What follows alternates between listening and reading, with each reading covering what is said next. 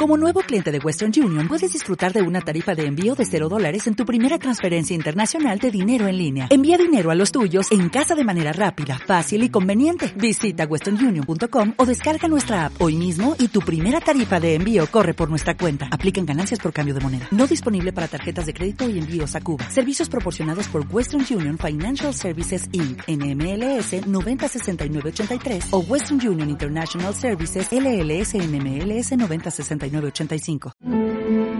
Este programa está patrocinado por el Instituto Pensamiento Positivo, formación en desarrollo personal y profesional. Los seminarios Vivir sin Jefe, Vivir con Abundancia o el Máster de Emprendedores te facilitan los sistemas y las claves prácticas para que puedas conducir tu vida al siguiente nivel.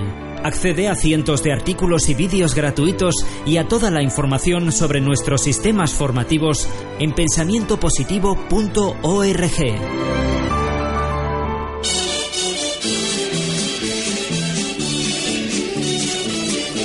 Protagonistas Madrid con Jaume Segalés. Antes nunca estuve así enamorado. Pues nos hemos traído hasta el coach para que nos enseñe a ser felices. Ahora, Sergio, buenas tardes. ¿Cómo estamos, Jauma? Sergio Fernández, eh, vivir en Cuenca ya te hace feliz. Ya tienes que olvidarte de libros y de historias. Ya con eso no te hace falta nada más. Escucha, escucha. Es venir a Cuenca, ca, ca, Así que nos propones algo tan bonito y tan difícil a la vez como la felicidad. Ese es el tema que traemos para hoy, Jauma. Vamos a charlar un poco con... Pero si no existe la felicidad, tío. Pero ¿cómo que no existe? ¿Cómo que no existe? ¿Tú eres Grinch. feliz? Ya sabes que es un Grinch. ¿Tú eres feliz? Yo por instantes sí lo soy. Sí, yo creo que se pueden tener momentos de felicidad. No se puede ser feliz todo el rato, pero yo creo que sí que se puede Ah, ¿no? y desde luego se debe Pues aspirar a ser feliz todo el rato. ¿no? Hay que intentarlo, por lo menos. Tenemos que estar ahí en la lucha todos los días para, para descubrir cómo, cómo llegar a esa felicidad. Vamos a ver, pero yo tengo amigos que dicen, yo cuando esté forrado seré feliz. ¿Eso es la felicidad para ti? ¿El Bill Metal?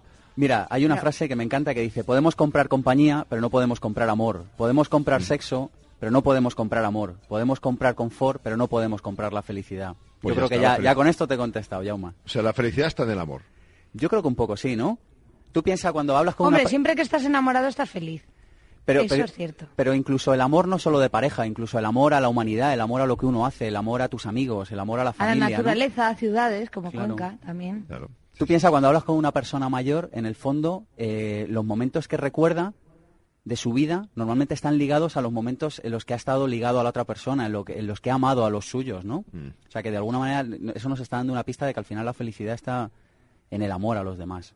Oye, cuando estudié filosofía, hace muchos años de eso y por tanto seguro que tengo muchas grandes lagunas, me decían que había varias teorías, ¿no? Una la del amor y la otra era la egoísta, era, es decir, que, que cuando tú eh, te pones al servicio de otro, cuando le das cariño a otro, en realidad no estás dando amor, sino que es, es, es como un poco egoísmo, como decir, en tu subconsciente, sin darte cuenta, piensas, bueno, este ya me debe una.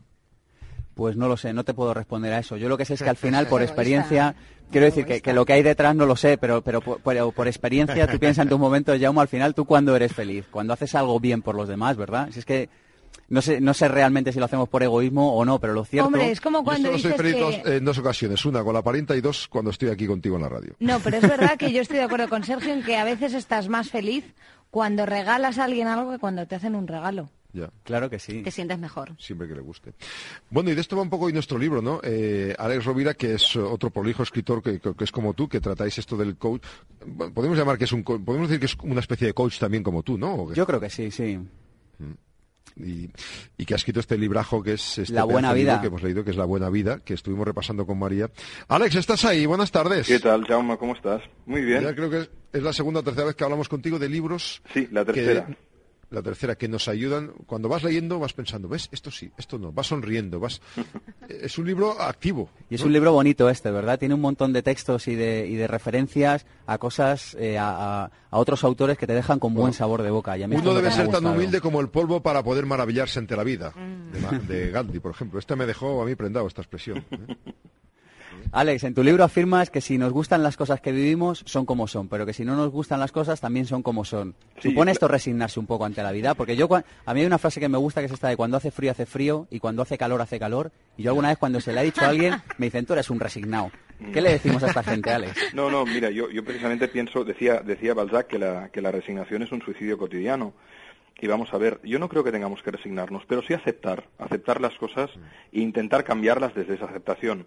Pero si tú tienes la, la desgracia, el infortunio de que un hijo tuyo esté, por ejemplo, en un hospital con una enfermedad, cuando has vivido una situación así, te das cuenta que solo puedes aceptarla y confiar en los médicos, y si tienes fe, pues confiar en, en Dios. Por lo tanto, no es resignarse, yo creo que es aceptar lo que es muy interesante no es tanto lo que vivimos, sino el significado interno que le damos a lo que vivimos y cómo decidimos construirnos y seguir adelante en el camino de la vida. Claro, referente es un poco también la frase que decía Ellen Keller, ¿no? De la felicidad consiste en valorar lo que tienes. Absolutamente. De hecho, cuando tú haces un, cuando analizas, cuando estudias, cuando hablas con personas y les preguntas lo que es la felicidad, eh, está muy en la línea de lo que decíais antes. Sin duda se vincula con el, con el vínculo amoroso, se, se vincula con el hecho de poder estar, dar y recibir, compartir con los demás, pero hay algo muy interesante y es que muchas personas te dicen, yo ahora que he perdido esa persona o esa circunstancia que me hacía feliz, me doy cuenta del valor que tenía y de la felicidad que me daba, mientras que cuando vivía con ello lo había asumido como un hecho normal y llegó un punto en el que no lo valoraba. Por tanto, muchas veces damos por obvias cosas que no lo son. Y es como la salud, hasta que no la pierdes no la valoras. Yo creo que con la felicidad sucede lo mismo, ¿no? Y es lo que decía Sergio, eh, yo creo que la felicidad no puede ser un estado de conciencia permanente, porque si no serías un estúpido viendo la realidad como es, viendo las circunstancias que nos rodean, pero sí son pequeños pellizcos, pequeñas alegrías que van construyendo un sentido en la vida. Desde hace años, Alex, leía en tu libro que, llevas preguntando a diferentes personas si han tenido buena o mala suerte. Y, bueno... exacto, si se consideran personas más bien afortunadas o más bien desafortunadas. Y una cosa que me ha llamado la atención es que, bueno, afirmas que entre los que decían que habían tenido mala suerte, bueno, pues que había motivos que justificaban de sobra que habían tenido mala suerte, pero que lo más curioso es que entre aquellos que, que afirmaban haber tenido buena suerte en la vida, pues observabas que también habían pasado por, por duros, o sea, que, la vida les había, dado, les había asignado golpes, digamos. Así es, Sergio. Habían, había personas cuyas circunstancias de vida eran tan sangrantes o más que las de algunos que me decían que habían tenido mala suerte. Yo les preguntaba, pero ¿cómo tú que me dices que has pasado por un cáncer o que te has arruinado y o que te has arruinado y o que te separaste y que la separación fue difícil y dolorosa, no fue una separación plácida? ¿Cómo me dices tú que eres una persona con suerte? Y lo interesante, como os decía antes, es el significado, el sentido que le daban a lo vivido, que se basaba mucho en la gratitud, en la humildad y en la reconstrucción de la vida desde la esperanza. Es decir, decían, no desde la resignación, ¿eh? decían, mira, si yo no hubiera roto con aquella persona, no hubiera conocido hoy a esta y no tendría estos mm. hijos. Si yo no hubiera pasado por tal enfermedad, no valoraría la salud ni el cuidarme emocionalmente. Por lo tanto, daban, daban una lectura, pero insisto, no ingenua, al contrario, de una profunda voluntad de encontrar un sentido que les, permitiera seguir andando en la vida. O sea, que estás de acuerdo. es que igual estamos dando vueltas siempre cuando estamos en, una vida normal y corriente, y que todo aparentemente nos va bien y no tenemos ningún problema, vamos dando vueltas pues hacia en una noria, vamos yendo hacia un camino siempre el mismo sin, sin pararnos, ¿no? Y tú dices también ahí que, por ejemplo, una persona que está terminal, si se pone a pensar, dice, hombre, si me hubiera arriesgado más, igual hubiera sido más feliz, ¿no? Es decir, que al final no la encontramos la felicidad si no cambiamos de, de, raíz. No nos quitamos esa piedra del zapato. Yo creo que estáis dando, dando en, el, en el clavo, Jaume, María y Sergio, al plantear esto. Vamos a ver. El riesgo, el coraje para cambiar la vida. Yo creo que hay una, hay una cuestión muy simple que, que, muchas veces no tenemos en mente. El pensamiento, el pensar, el planificar es muy útil, es fundamental, es necesario, pero el pensamiento nos lleva a la conclusión, mientras que lo que nos hace transformar la vida, actuar, es la emoción. La emoción nos lleva a la acción. ¿Cuándo hacemos algo? Cuando estamos hartos del trabajo que tenemos y nos sentimos tristes y amargados, cuando nos rebelamos ante una injusticia, cuando nos sentimos enamorados, o por el amor a un amigo o a un hijo. Es decir, la emoción nos lleva a la acción. Por lo tanto, muchas veces, y esto lo dice la doctora Kubler-Ross, que ha fallecido hace dos o tres años, pero que era una mujer que hizo muchos libros sobre el acompañamiento a enfermos terminales, dice que cuando les preguntaba si usted volviera a nacer, ¿qué haría? Justo les preguntaba eso en el momento antes de morir, pocas horas antes de morir, cuando ya no había esperanza. Invariablemente la respuesta que le daba la gente era me hubiera arriesgado más. Porque eso que me parecía tan difícil de hacer, o de decir, pero sobre todo de hacer, me parece una banalidad comparado con el hecho de que me voy a morir. Y por lo tanto, lo relativizo todo mucho. Esa montaña insalvable me parece una estupidez y si volviera a vivir aquello que quería hacer, aquello que me apasionaba, aquello que quería decir y no dije por miedo, cobardía, inhibición, lo haría, porque la vida es una aventura irrepetible. O sea que ya llevamos dotar de riesgo, dotar de sentido a, lo que hacemos en, la vida o a lo que sucede, arriesgarnos más ¿Qué otras características comunes tienen aquellas personas que, consideran que han tenido suerte en la vida, que, se sienten más felices? Mira, hay, muchas. Yo te diría que se pueden resumir en una actitud positiva. Y quiero aquí romper una lanza, eh, que es algo que vengo diciendo últimamente en la promoción del libro, que es lo siguiente. Normalmente, históricamente, se ha vinculado la inteligencia, la lucidez, con el cinismo, el pesimismo, la mala leche porque las personas eh, cultas, eruditas, que criticaban algo y lo hacían con argumentos, pero eh, eran destructivas o cínicas, se consideraba que eran muy inteligentes. Y sin negar eso, también convendría vincular la lucidez con la actitud positiva, con la bondad. Mm. La buena gente no tiene por qué ser ingenua, la buena gente no es estúpida. Los que creen en utopías y trabajan para encarnarlas no son unos, unos imbéciles, son los que transforman la vida en la política, en la economía, en, la, en el arte, en la ciencia. Por lo tanto, respondiendo a tu pregunta, Sergio, ¿qué ¿cómo son estas personas?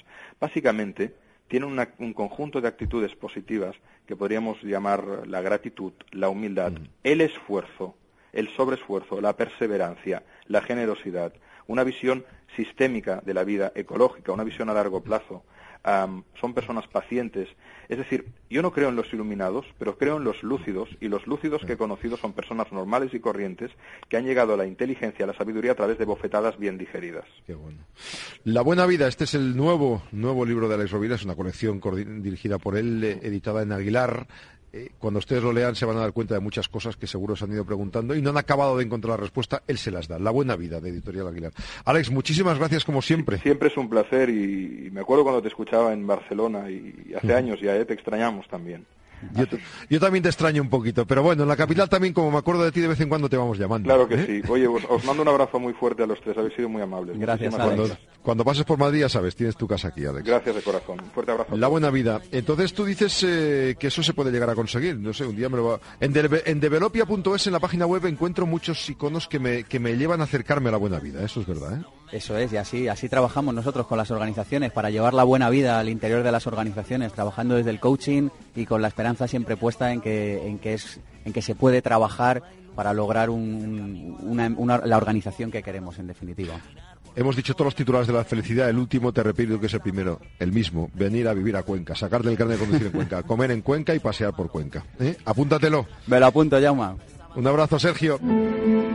Este programa está patrocinado por el Instituto Pensamiento Positivo, formación en desarrollo personal y profesional. Los seminarios Vivir sin Jefe, Vivir con Abundancia o el Máster de Emprendedores te facilitan los sistemas y las claves prácticas para que puedas conducir tu vida al siguiente nivel. Accede a cientos de artículos y vídeos gratuitos y a toda la información sobre nuestros sistemas formativos en pensamientopositivo.org. O'Reilly Auto Parts puede ayudarte a encontrar un taller mecánico cerca de ti. Para más información, llama a tu tienda O'Reilly Auto Parts o visita oreillyauto.com.